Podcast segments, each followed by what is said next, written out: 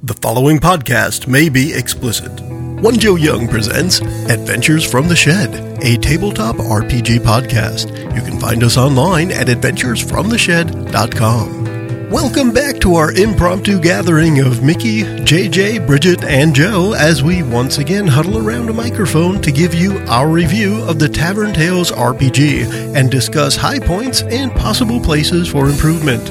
Enjoy the podcast. So, hi and welcome to Adventures from the Shed for our review of the Tavern Tales RPG, which you can find online at taverntalesrpg.com. They have a Kickstarter going on right now. If you liked our gameplay or are interested in their game, check out their Kickstarter. We are here. We're going to do a quick around the table and say hi, starting with. JJ here. I played uh, Prim the Savage during our little adventure, and I quite enjoyed him. Cool. Hi everyone, this is Mickey. I played Hard Hearted Hannah, our succubus crazy person, and that was actually kind of cool. And I'm Bridget. I played Venti, the mage healer. And I'm Joe. I played everything else because I was the game master, and that's my job. Yay! as we played this game, we did a few things. We kind of went through the book the way it was written, the PDF that you can download for free to check out the rules as they are today. One of the first things we did is we created a couple of characters. Um, Bridget created Venti, and Mickey created Hannah. And you both kind of went through the same process. Bridget went through it first, and Mickey was able to grab a, a little bit of insight from that, from Bridget as she was creating hers. How do you guys feel the character creation process went according to these rules for Tavern Tales? Um, I thought it was it was pretty simple, except when you get to traits, it's very complicated. Um, there's almost too much to pick and too much to think of, and a lot of the traits are very specific use.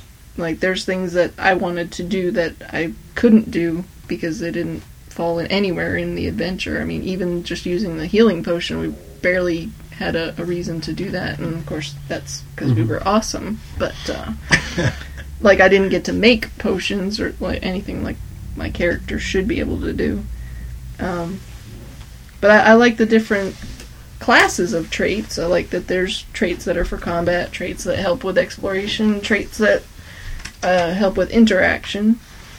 Uh, I didn't care for the layout of the character sheet, so I kind of made up my own format. It seemed to work a little bit better, and, and Mickey kind of used the same thing or something similar.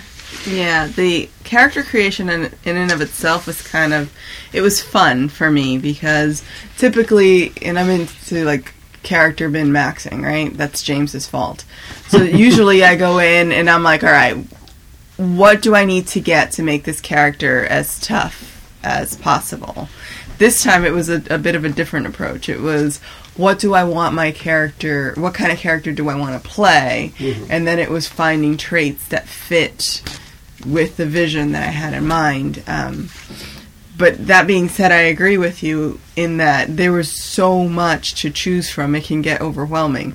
Now, to the creator's credit, I can see maybe if you take you're taking an adventure, if this is going to be a long term campaign, and maybe you're creating a starting character, and then as you evolve, it's like taking feats in You D and D. more traits. You pick more traits, and then you get to build onto it. That's awesome. Mm-hmm. But creating a starting character, I had 10 experience points to spend, and those traits get very expensive when you try to add on more than one trait in any one category.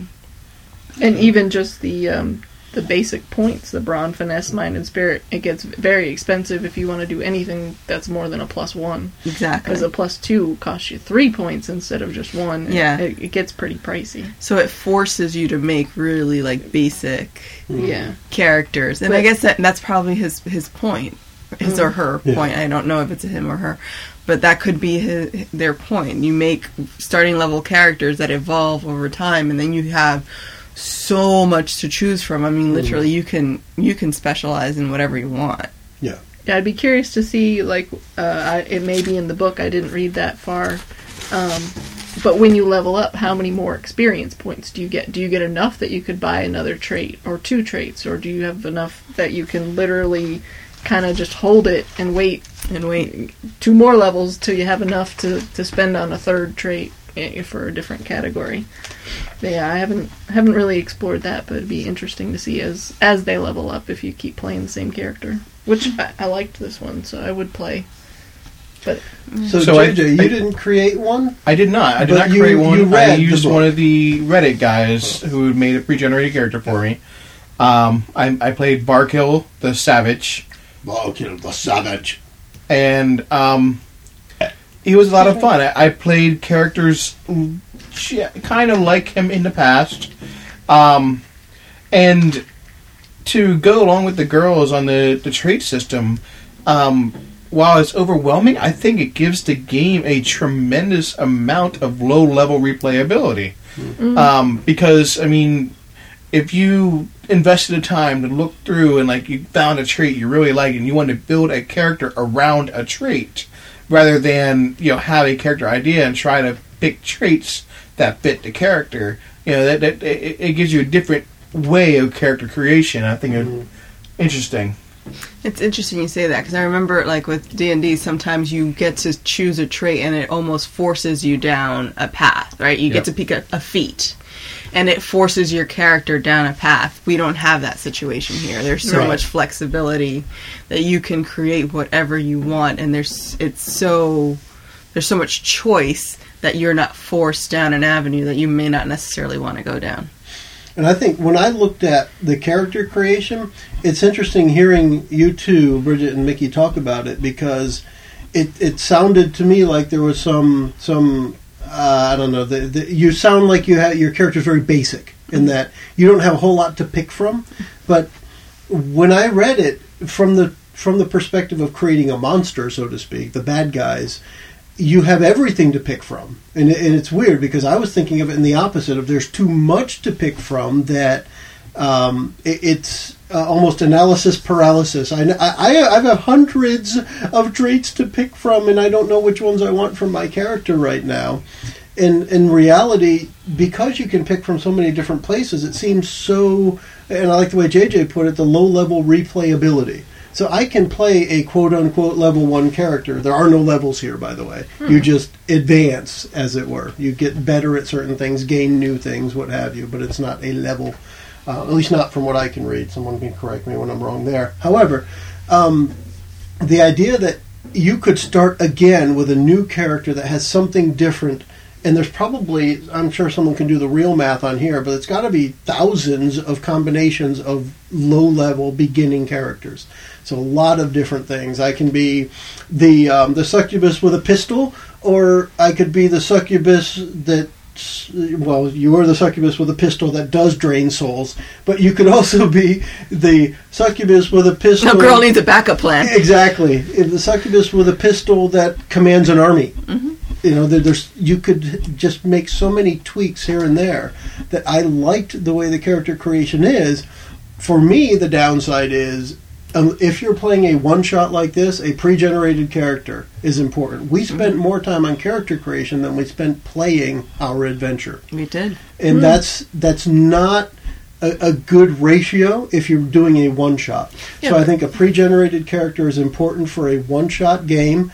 Um, things like a convention game or like we did, uh, a play test, if you will, a pre-generated and I would suggest basic character where you don't need to learn all the rules. See, that's where I think the the play test. This game almost can't be play tested because in order to get a true flavor of the game, you mm-hmm. need to dive completely in, Yes. Yeah. and that's kind of where you know you gotta uh, got, got, have a little sample, I guess, mm-hmm. for the play test, and then convince them to. And this is where I think the free PDF is going to you know really be amazing, and I hope that stays kind of the the open source gaming or whatever, where you can do use the PDF to um, see whether or not you want to invest in the actual system. So kind of try before you buy. Yeah. Interesting. Good idea. I mean, um, Wizards of the Coast did that with Dungeons and Dragons. You get the basic rules, right? And I think that is a good um, a good model to follow. So maybe a simplified version Yeah. As a, a test, and then whether if you like it or not. Because I yeah I agree with you. I don't see this as a, a, a one shot or even a convention. Like you can spend some time and really develop these characters and really de- Yeah. d- tell a story. I think the um, the rules allow them to be played easily, but Mhm. the character creation is not a quick option. In the No, game. definitely. Even just go, looking through the the things, even if you look ahead of time, I had to go back several times and just say, okay, what was the flavor text on that? What was Mhm. the restriction? What was the conditions that I needed to use it in? So even if you know what you want to do, it's hard to remember all that. Mm-hmm.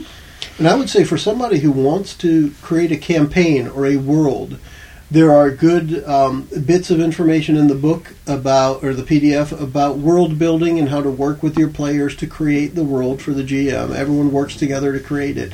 And if you're doing that, if you're creating a campaign or a world to play in, then it all fits together. But talked about as a one shot is where the only place that I really have a complaint as far as character creation. Not as the creation process itself, but that it takes a long time to create something for what we played as a short game. Mm-hmm. If we were to play this as a campaign, I would have a whole day, Yes. probably two sessions recorded of character concept and creation. Yeah. And then we would probably go on for a good 15, 20 episodes of, of this game. Easily. Yeah. And the, another thing I did like about the traits was that a few of them, probably more than I've looked at, had the collaborate, collaborate mm-hmm. to determine what this means for the group. And I liked that because it left it a little bit more open to, you know, what does this do for the group instead of it being set in stone as one thing. It's funny. That's interesting. I was as we were playing, I was thinking this is very easy to play, and at the same time, it's very difficult to play. Mm. It's easy to play because once you've created your character, you know what he or she is going to do.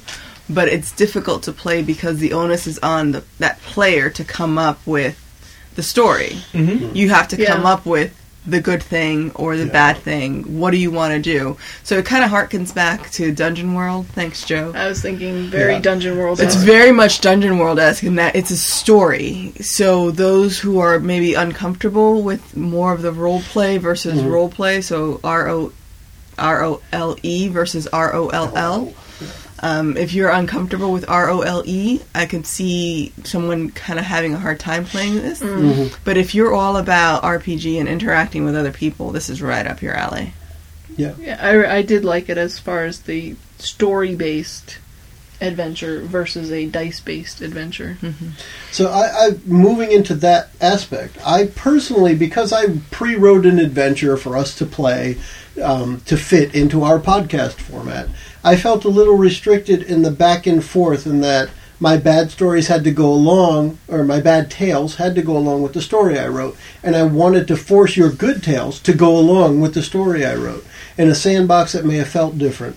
But that mechanic of going from GM to player one, GM to player two, GM to player three, how did you guys feel that played out? I know, Bridget, you've listened to a lot of Um, episodes. JJ and Mickey, you've been in episodes. How do you feel that played out compared to the way we normally play through our sessions, whether it be an initiative where you have a specific turn or the camera focuses on your character to have something happen? How do you feel this mechanic was compared to that?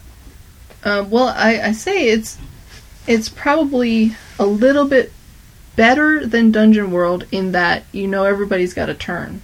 Mhm. Um, whereas in Dungeon World, you can have a player that has the spotlight most of the time, and the other ones are just kind of pitching in when they want, or not pitching in at all, and just piping up when you know you knock them in the side and say, "Hey, are you awake?" um, and then on the the flip side, if you were going completely turn based, like a D and D initiative stuff, I think it kind of almost follows that ex- except there, it's always the same order instead of a random order of an initiative. So I think it's got a little bit of both, but I do like it better than Dungeon World in that you're every player is forced to contribute to the story. I guess not forced, but encouraged to contribute Encouraged. some Mm-hmm. something, even if it's just a neutral tale. So they, when, they can contribute something at when there every were turn. the couple of times where you weren't sure what you wanted Yeah. to do, you still liked that you got the spotlight for a moment. Yeah, even if it was just, oh, I don't know what to do. I don't Um, know what I would do. I felt like I was stepping on other people's lines. You think so? I think so. Which you know, I tend to do a, I apologize. See, I don't think so. I think I think we pretty we kept to our turns. Now, pretty use well. an example of something that happened. What, where do you think you stepped? no, it just it felt like I I had in reaction to another character there was something that I wanted to do, but it wasn't my turn, Mm. so I had to wait. Um, and, and that happens when you do turn-based stuff like D and D and Pathfinder. Mm-hmm. You know, you just you have to wait to react to that character. I blame this again on you, Joe. Dungeon World allows that that Mm-hmm. Um, that, that or, organic flow of conversation, Yeah. character to character, action to reaction.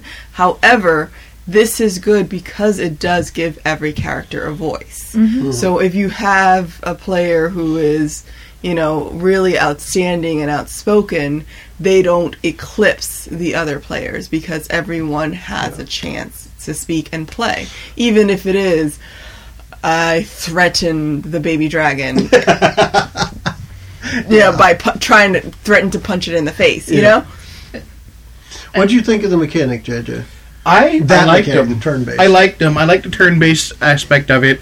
Um, what I think is interesting, though, or might be detrimental to that, is when you do have, you know, every now and then you have one of those sessions where, you know, it's all the players and DM's not needed, and so having this, you know, almost rule, you know, having the DM interject a little bit every now and then, uh, might detract from that. Might detract from Yeah. that from that uh, purely player based, you know, picnic scenario or something where the players are just connecting. You know, when I read that at first, it, it, it's interesting. We both GM, so I thought of that when you when you said it. It reminded me of how I thought through it.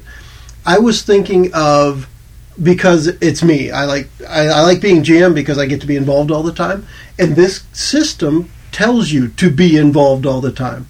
So what I was thinking was my involvement there while everyone's sitting around, maybe all the adventurers are sitting around the campfire and the characters are just doing character interaction and I'm not technically needed because they're having a great interaction. In this system, what I was thinking is, well, this is the one that tells me I have to tell them the fire's dying down, someone needs to stoke the fire. And then I just shut up and, you know, back away into the corner again. You know, the sun is setting, maybe bad things are coming out soon. And then I just slink back into a corner and, you know, I keep the world going while the players are going. And I was thinking that's where if I had to shoehorn this system into how I would act, it would be something like that. Okay. That's a good point. So mm. the GMs out there don't necessarily have to feel like they have to introduce a danger No. every time they open their mouth. It could be something like just pointing out something in the in the background. Well, they of the only get to introduce a danger whenever a bad tale happens. Right. Everything stays neutral until a character, until a player chooses to do something that involves a risk. And then you roll, and a good or bad thing happens. Great segue into that mechanic. What do we think of that? The 3D20. To me, and I'll, I'll, I'll talk first this time. Um, it seemed like, and it could have just been our rolls, it was extreme. There were, Yeah. it, it really felt, it or felt like there were very few of those, what should have been the curve, the 8 to Yeah. 13. It felt like there were fewer of those than the really bad or the really good. What did, I, I thought it was going to be more of a spread, like a No. low, a middle, and a high every time you roll, but it's like randomizing the random, so Yeah. you end up cubing it in A the one, inverse. a one, a two, and a three. Then you get a Take one, your two, and three. Um, yeah, it, I like the idea of it, and it's not the dice's fault. No, it's not. but No. yeah, I like the idea of It's it. totally the dice's fault. And you it's need not- to go microwave. and it, it, there's not a lot of math involved. I mean, Yes. especially now at level one characters, we're adding ones and twos and threes. Uh, and by the rules, by the way, nothing gets past a plus three. So you Right. never you should never be adding more than three or subtracting more than three. So Yeah. for math, the it's math, not bad. it's mathy, very easy. mathy yes, good. Mathy, Mathy good. good. I love di- rolling dice, and Yes. the fact that I got to roll three d20s, I loved. yes. Yeah. It was awesome. Yeah, I got to bring out the big dice and promptly put them away. you know, that was awesome to me. Um, I liked that it was simple math. I don't have to try to add and subtract 12s and 5s and 7s. Head hurts. Yeah, yeah. Ones, Which twos, and threes, I can handle. D20s, bring it on. Yeah. But it's funny. I think it's the way we rolled because it was pretty It extreme. was weird. It was either really, I mean, it was either 17 on the dice or 2. You know, which was kind of weird, but what you But like I do? said, randomizing the random. I mean, I think the I think the bell curve is um, is more skewed with the d20s. Like if you have a plus three in something, you have a at least on one dice a twenty percent chance to succeed, or sorry, eighty percent chance to succeed because you're going to get Yeah. at least a five. That's going to make it a three, and Yeah, that's gonna that's at least that counts as a four. success. At least a four. Yeah. a four to add one. But yeah, but as it sits, the um, the odds by default the odds are in your favor anyway Yes. that you will get your good tale. Yep. But it just introduces more of a chance of a bad tale. Right. Which I think uh, that's why the bad tale is so um, detrimental. That's why I like the challenge thing. Mhm. You know, uh, honestly, I think you might have gone a little overboard by introducing a fourth challenge box to us because you know we should have probably failed one of those. I, I, I mean, for me, yes. The short answer is yes. But I like the idea of for a one shot Yeah. to try out a system. There should be no character death per se. It needs to be fun enough that we show the system, show some danger. Um, I did definitely have a failure in that I could have made it a little more that instead of giving you guys or, or in addition to giving you guys four, I could have given another point or two on the challenge itself, Yeah. the challenge number. Make it So go I longer. used two challenge numbers of five and one of eight, which meant that you guys were able to complete it. For me, because I'm not math good, um, it's hard, uh, and I'm sure it, it should be easier to scale. It's just my brain, but if I have three players, each of them have four, so that's twelve.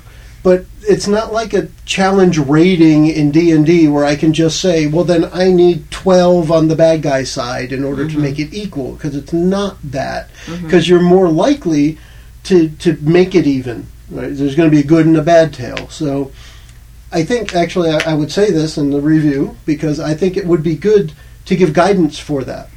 In Yeah. order to make a The challenge way- the way- worthy of the wrong, characters, the, the way the system works Yeah. is we had to get eight successes before any of the players got four failures. before all of them. All of us. Because I- that I- one player is knocked out of is rendered useless for the rest of the challenge which then means only two characters are allowed to continue with the challenge and then after that only I, I think it'd be a little more balanced because Before any one before any one player yeah lost out. yeah and i guess I, I would have to get through more challenges to understand it or to get the feel of it better personally i liked it and to the defense of the game right at the end of the challenge section in the PDF is a little section of it called "But I don't want to use challenges," and it goes on to explain you don't have to. Uh, I thought for a one shot for a pre-made adventure, it was essential to know when you got past certain parts of the mm-hmm. adventure and when you finished it. When you're playing in an open sandbox world, you shouldn't be quote unquote finishing it. So there shouldn't be a checkbox that says you are done with the king, so to speak. So I didn't do that. Um, now, now let's take a moment um, and talk about the the actual play of the system through the adventure. I did three separate things. I tried to do it as the first challenge you guys had was gathering information in order to move on. The idea there was to use non-combat traits and ideas to move forward to try and explore those parts of the system. Based on what you have on your character sheet and how that went, how do you think the system played that out, JJ?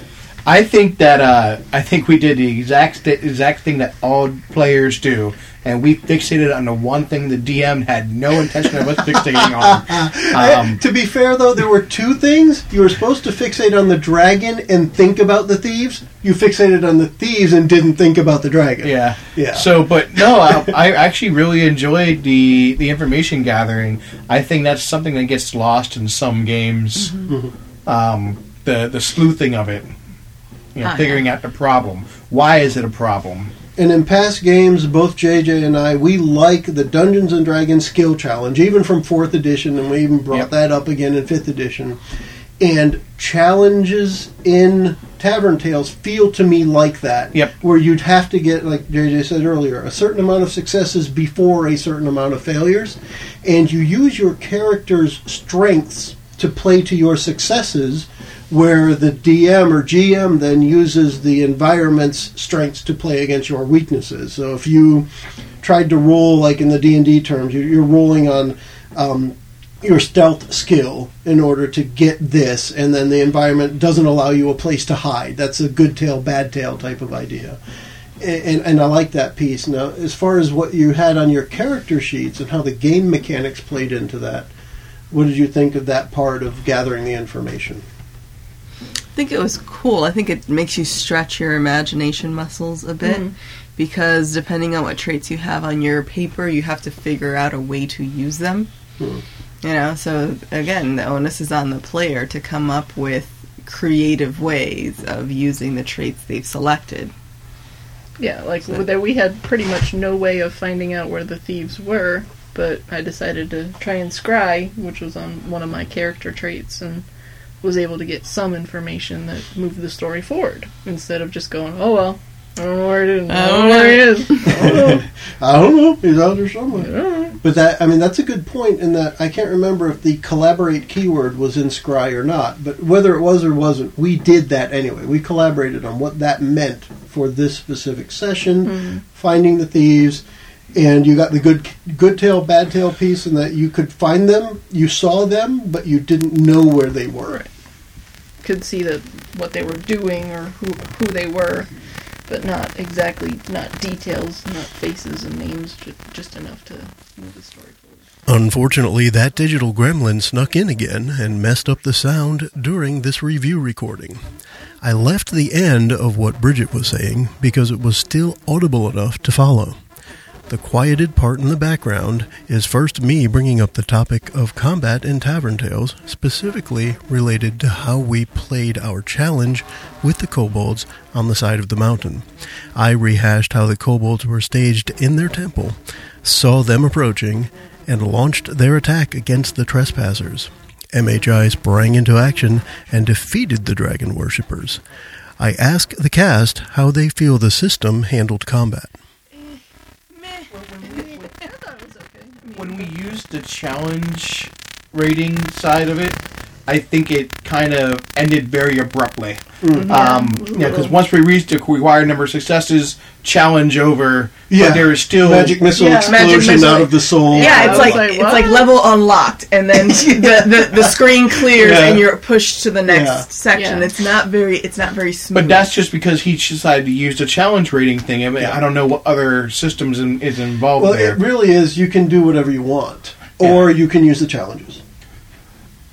So yeah, I mean, it was. I, I actually kind of enjoyed the cinematic flow of it, um, and I like that. You know, it wasn't always evident because it wasn't because it wasn't turn based because the Mm. DM got to act in between each player. Yeah. You know, because like you know, for example, D and D. You know, okay, well, I'm going to do this. Okay, now it's your turn. You run around and flank them Mm. and it, it, it was you know th- there's all ganging up the DM, but now the DM getting to respond between each player, Yeah. I think is helps keep the combat more dynamic. That's true. It does even things out. yeah, That's a very it could good change Point. every single turn.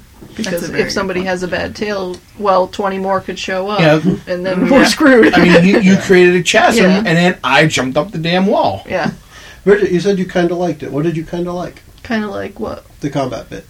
Fighting Um, well, you know, I, that I got to use my magic missile. That's what I liked. One thing I I get thought to use it enough, but as I said it at the time, um, I said, I believe, uh, if I remember right, the wording was something like, well, that's the last box on the challenge, therefore you guys beat it. And because of that, here's what happened. If I just switched it around and said that your move of taking his soul and destroying his soul um, for Hannah, when she did that, that caused these bursts of magic missile energy to fly out. These electric darts flew out and decimated the rest of the kobolds, thus ending the encounter. So if you had reversed, if I had yeah. reversed it, it might not have seemed bad. And as soon as I said it, I'm like, dang it, I wish I hadn't said it that way because it would have seemed like you did something so cool and that caused it to end instead of it was ending and therefore I have to describe something cool. I think it was a failure on my part to just word it the wrong way. Fair enough. But, But- um, that doesn't negate what actually happened. And that means you're Right, touchy. Yeah. I am touchy, right? No, but I, you bring up a really good point, JJ, in that it does feel sometimes it does feel like, in, it, as it should in some other games, it's everyone ganging up on the DM or GM. Or this, where you get to interact and interject at the end of every player's turn, it does keep that me- that uh, combat mechanic more balanced. I personally liked that part. Uh, From the GM perspective, I liked that I, I was able to come up with something in between, but in, I shouldn't say but. In my mindset, I'm so used to transitioning the scene from one character to another that I felt like I still had to do that. Where in this game, I should just be responding to the character who had the roll. So if Bridget had just made a roll for Venti, the bad news, the bad tale, should apply to her. Mm-hmm. Because it could be bad for her, but actually good for someone else. Right? like unwelcome attention. yeah. They all turn Yeah. and look at me, and I'm like, oh, That means we all get Right. to blindside them. Exactly. Ah. Everyone else could run away. That could be good news. yeah. right. But I, in my mindset, I would need to change a little bit of that in order to apply it to this system. And um, I don't necessarily have a problem with that, but it was something that I, I found it hard to break out of because I want to transition from one character to a next to the next. But um, this system wants you to focus. The good tale came from that character, so the bad tale should apply to that character, which I think is smart but it also means that I have to change my brain a little bit. Which this boat don't turn on a dime, I tell you that. This is the Titanic. Big boat, little rudder. And let's um, let's go to before we wrap up final thoughts. Let's go to the dragon challenge because I was pleasantly I wasn't surprised with how you guys handled it, but I was pleasantly surprised with how it turned out. I really based on how I described things earlier and how you reacted, I expected you guys not to steal the egg. I expected that. So I wasn't surprised, but I was pleasantly surprised at how it turned out. Who wants to talk about the dragon encounter? Stupid dice. That's all I gotta say. I'm gonna go touch the egg. Crack! Oh crap! Yeah. That was neat. I, and again, it's it's not the typical. Like I read a story on, on Reddit once that really made me cry. You know, why is it that the characters always kill the ogre? Why is it that you're forced to mm. always kill the bad guy? We weren't forced this time. We mm-hmm. could have. We mm-hmm. negotiated in a way our way out of it. And you know, it's interesting you say it that way because I designed the adventure in a way that you didn't have to, or for that matter, shouldn't kill already. But I want, I, I placed it as you were on the bad moral side, if you will. You were holding a child for ransom against its parent. Exactly. But you weren't going to kill anything. And it was a way to save people. So I kind of threw a moral dilemma in to start, and I was curious how you guys would handle it. And I, I liked to see how it worked. I mean, we, we, we can't call ourselves murder hobos anymore. No, we're gonna lose well, our you did kill the reputations. kobolds. we're, we're re- no, we keep our street cred because we did kill. Yes. And you massacred Oh, the them, kobold. actually. They they messed You with my hair. Wiped They shot first. In Yeah, all they did. They, They they shot first. Nice. They were Guido. Uh, I, I you say. Guido, it's Greedo. Guido. I liked that. Um, Guido. Oi, hey! Go, go ahead, Bridget. I liked that at level one characters that we were uh, trying to talk to a dragon. Well, yeah, why not? I mean, I know we're we're MHI, and- MHI. and, we're pretty bad ass. I can say badass on here. You sure can. Um, we're pretty badass. This badass, podcast but uh, may be explicit. yeah. Uh, I'm not used to being explicit in the house. Yeah. Uh, but yeah, the the dragon thing was cool, and that we could kind of think our way out of it instead of fighting our way out of it. Because that's a complaint I have about a lot of things that you don't talk, you don't No, we just shoot. bargain, you don't think, you just shoot. So, Bridget, for your character, Mm. did you like that you had options? I mean, you used used Scry.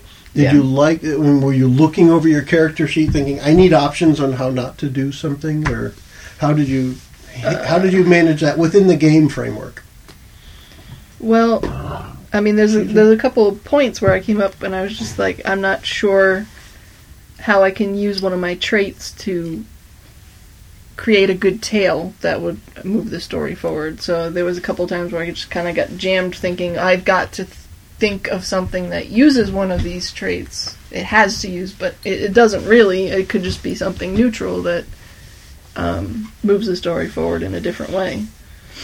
Um, I would probably have changed what uh, traits I picked because that port in the storm thing didn't do much at all, except maybe got us a little crevice to hide in for So ten seconds. when when you picked that last night, just as a side note to that, when you created that character and picked Yeah. Port in a Storm, the first thing I was thinking was, great, she's going to use this to get the information she needs in order to figure out what's going on with the dragon, because you would be supplied aid and help from any Port in a Storm.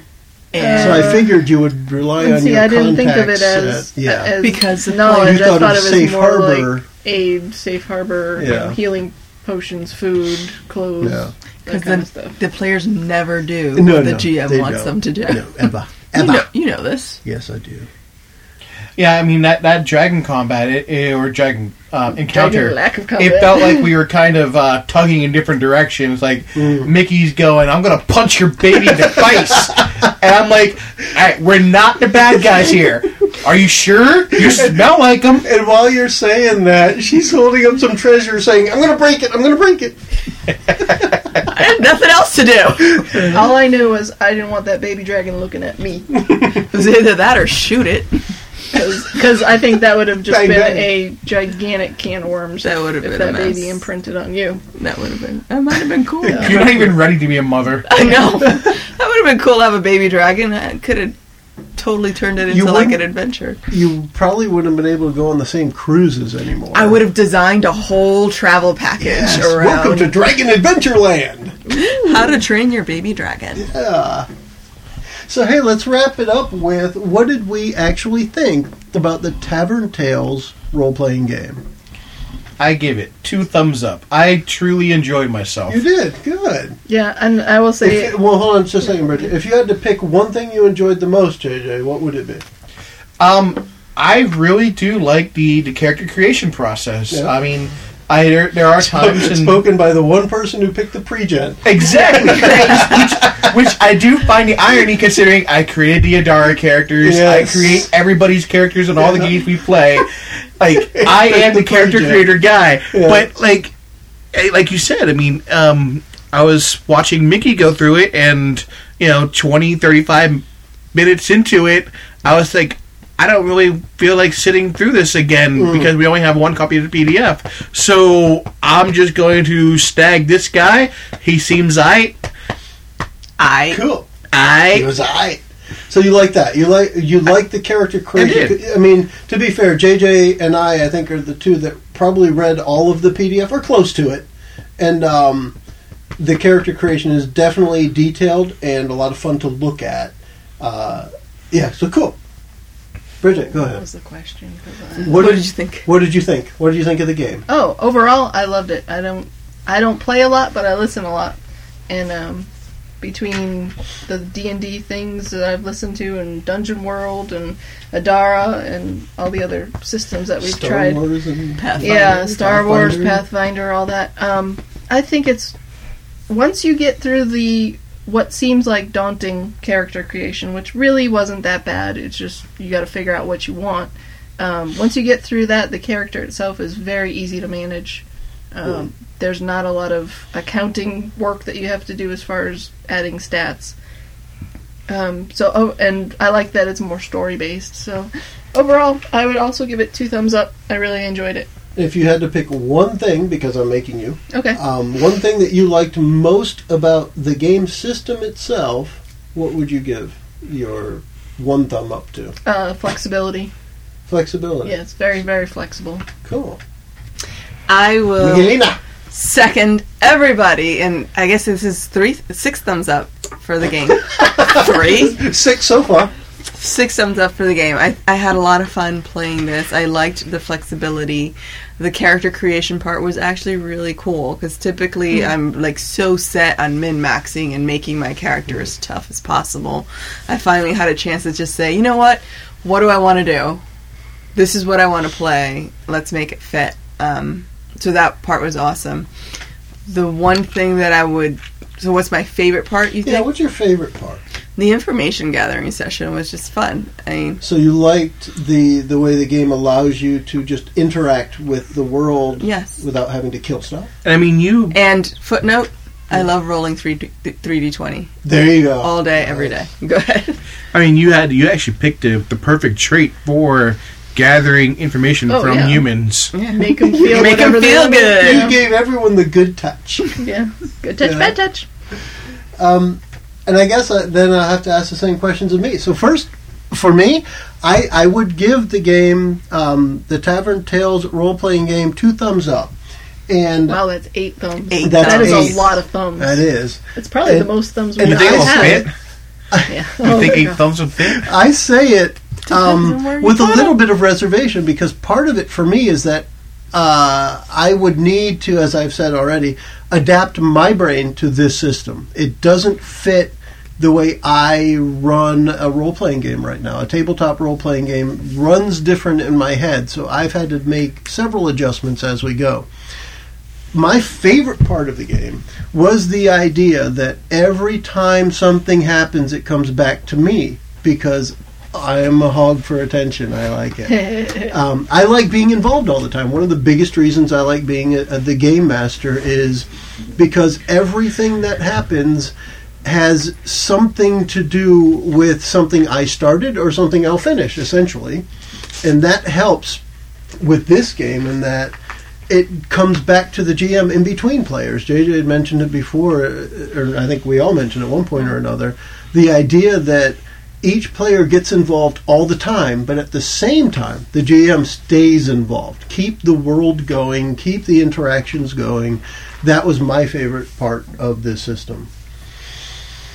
Anybody else want to add anything else before we wrap this one up? Thank you for reaching yes, out and letting you. us play. That was awesome. It's very exciting when when we get fan mail, especially for neat things like this, and um, we appreciate you letting us use your system and, and run through it. And hopefully we didn't butcher it too Yeah, badly. hopefully, Yeah, we, please. we hope we didn't mess up. Too we bad. always say we apologize at the beginning of these if we don't play it Yeah. the way you, you designed it. And if anyone else wants us to play anything, just reach out. We're, as you can tell, we're open. And um, I was also thinking, if anyone's interested, I'd be willing to post my character sheet um, in the format that I've picked out, which I think is a little easier to follow. Um, but if you're interested, let us know. I'll be happy to post it. Great. And I think that's going to get us to the point where we're signing off for this final part of our special Adventures from the Shed podcast series where we played the Tavern Tales role playing tabletop game. And again, you can find them online at taverntalesrpg.com. And they may still be running their Kickstarter at the time you're listening to this. Go check them out. Maybe you can get a physical copy of the book by supporting their Kickstarter. And we are going to say. Bye, everyone. Goodbye. Sayonara. Arigato. Do I say penis on these things? Ending in eight thumbs up for the game, our Tavern Tale series wraps up with this episode. Thanks again to Dabney Bailey for reaching out to Adventures from the Shed, and we hope for the best with the Kickstarter. I know our backing is in there. Thanks for joining us. The preceding podcast was brought to you by One Joe Young. You can find us online at adventuresfromtheshed.com.